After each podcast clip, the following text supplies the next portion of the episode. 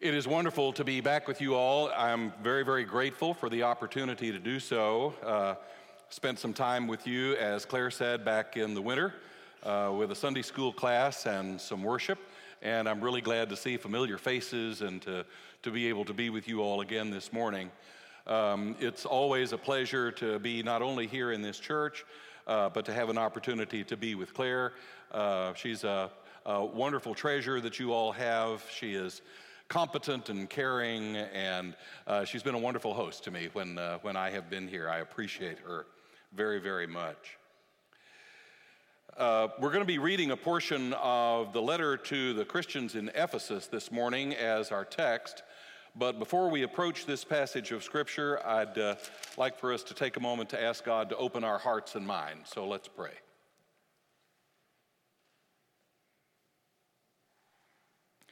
Loving one, prepare our hearts and minds to receive your word. Silence in us any voice but your own, that hearing we may also obey your will and be your faithful people. For the sake of Jesus Christ our Lord. Amen. This letter to the church in Ephesus, uh, I need to say a little something about this passage that we're going to be reading this morning because it's kind of lengthy and convoluted uh, the way it's been translated for us into English, it's not as lengthy and convoluted as it would be. Uh, because in the original languages, all of these verses, from verse 3 all the way through verse 14, is one single sentence. Our translators have been kind enough to put some semicolons and periods in there for us, give us a chance to breathe a little bit in between.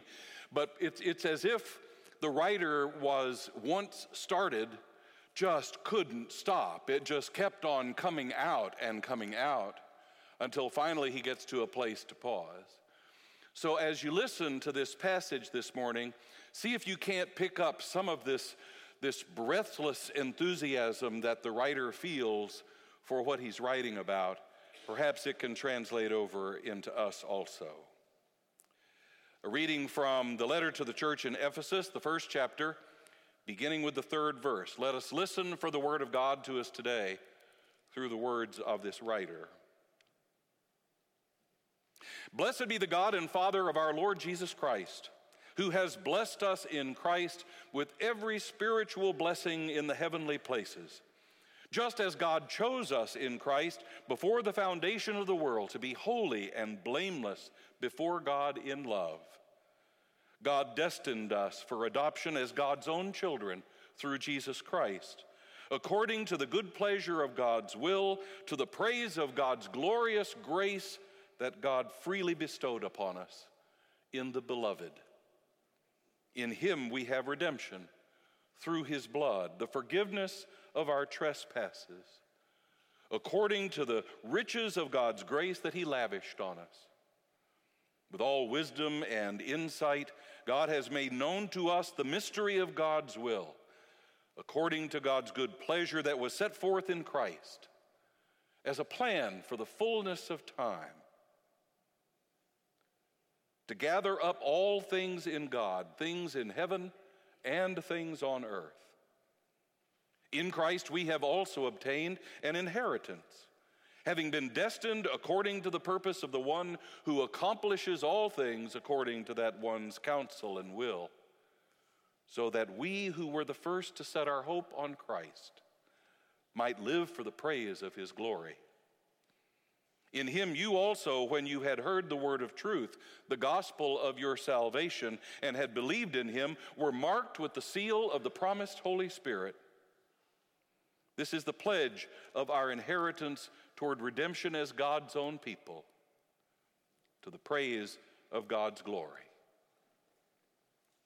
Friends, this is the word of the Lord. Thanks be to God.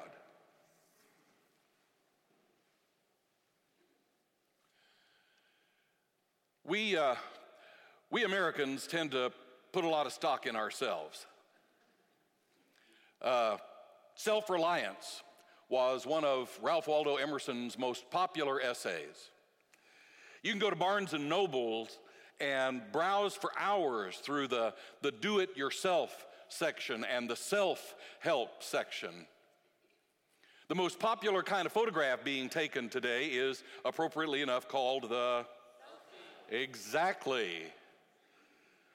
Now, I've, I've been a part of this as much as anybody else, I have to admit, but I also have to admit that, that I wasn't quite sure exactly what to do with this passage when it came up in the lectionary.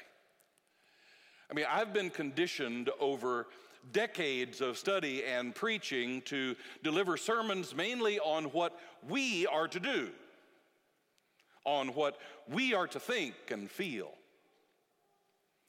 But in this passage from the letter to the Ephesians, we find the writer speaking of something we have not done for ourselves, have not achieved by hard work, earnest endeavor, sly maneuvering, or burning the candle at both ends.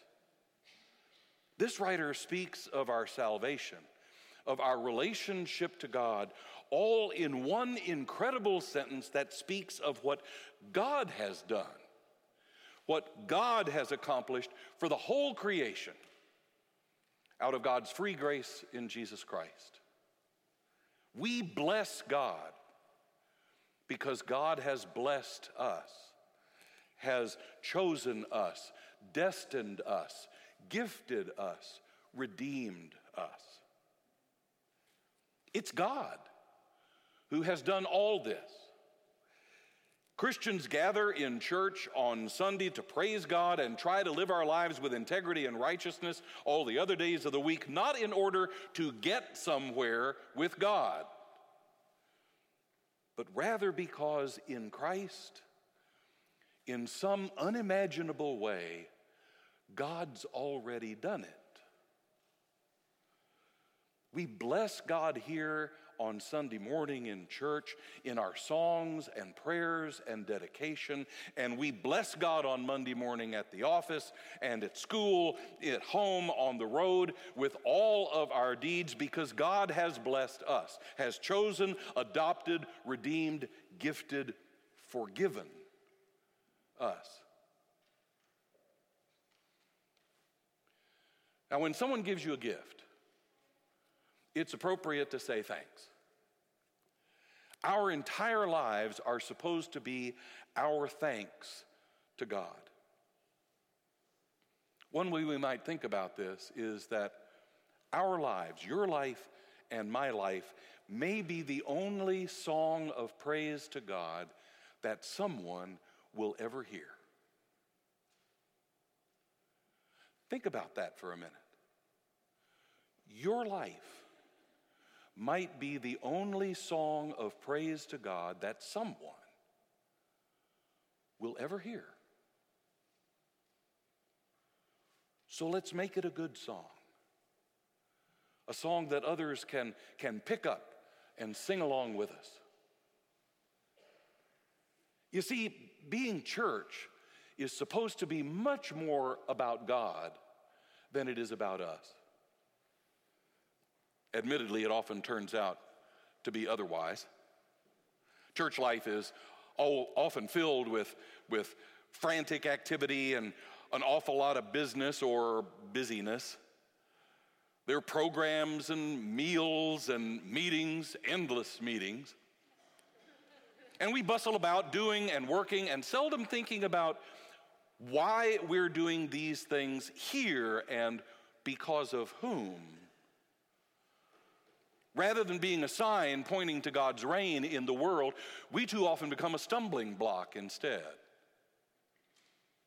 Friedrich Nietzsche was speaking for many people outside the church when he said, You must look more redeemed if you want me to believe in your Redeemer.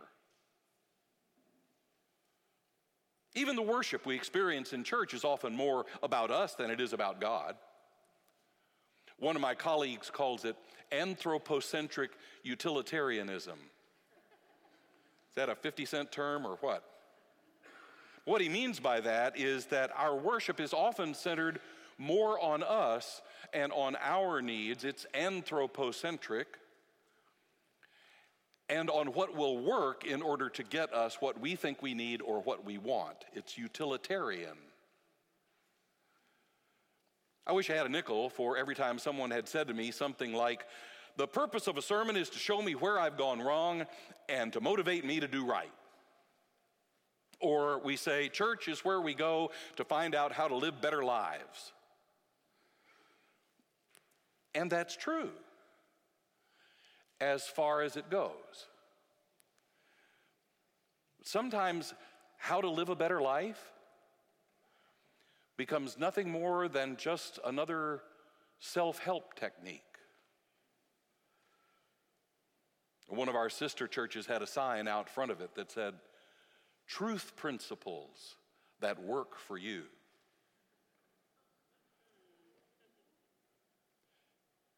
You know, to be perfectly honest, you don't need God for that.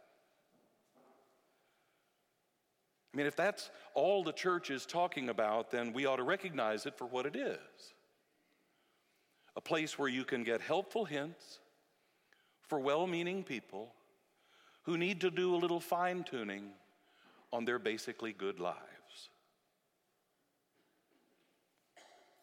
But Ephesians doesn't talk about that. Ephesians begins not with us and with our needs and with God and God's amazing, incredible grace and goodness. And that's where we ought to begin too. We love, First John says, because God first loved us. We sing praise not because it makes us feel good, but because God is good. We confess our sins not in order to obtain forgiveness, but because that's the appropriate way to relate to the one who has shown us such amazing grace. We make our offering not in order to purchase something for ourselves, but because the one who has placed such bounty in our hands has also placed in our hands a tremendous amount of responsibility for others and for the ongoing ministry of the Church of Jesus Christ as a whole. Church on Sunday morning is not just a time to gather with like minded friends, take out our little moral notepads, and receive our ethical assignment for the week. Church is first and foremost a place of praise.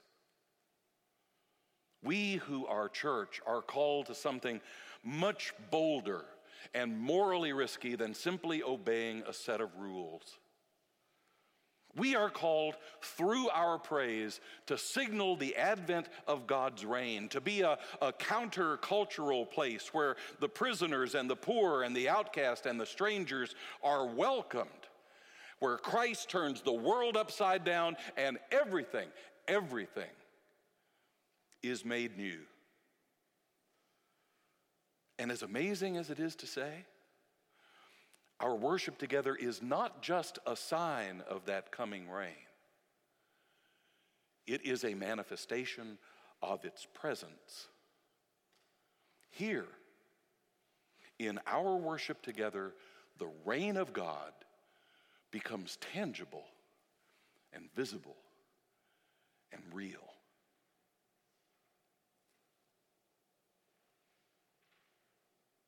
Betty Ann and I were driving down the highway once and we saw one of those hand lettered signs by the side of the road.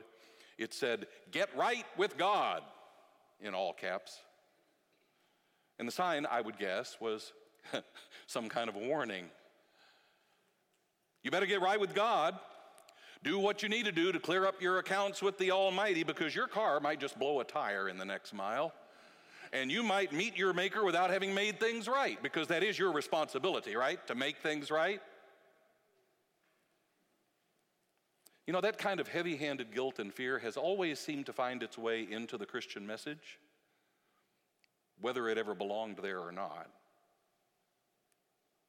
But that sign has it wrong. Christians pray, sing, serve, and obey not because we are desperate to clean up our act and get somewhere with God.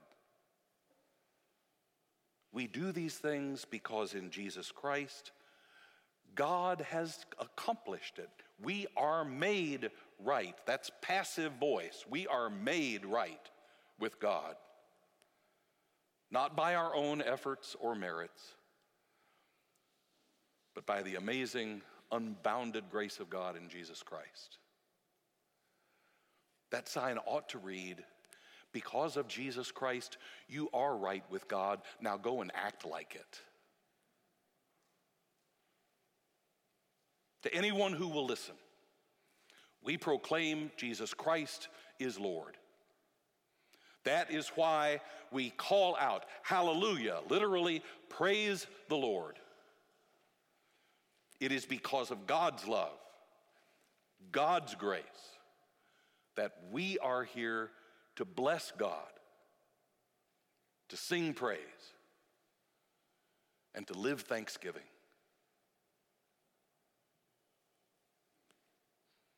Let us pray together.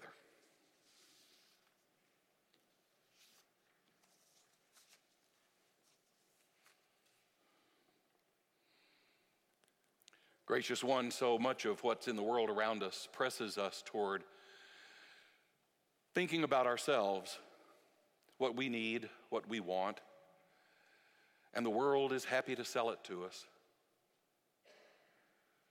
Help us to discover anew that here, as church, we come together to give you thanks and praise for what you have done, not for what we have done to give you thanks and praise for a love that knows no bounds, for a mercy that covers all, and for a life that can be filled with joy and thanksgiving and service to one another and to others whom we will never see, to others who may hear our song and we will never know it.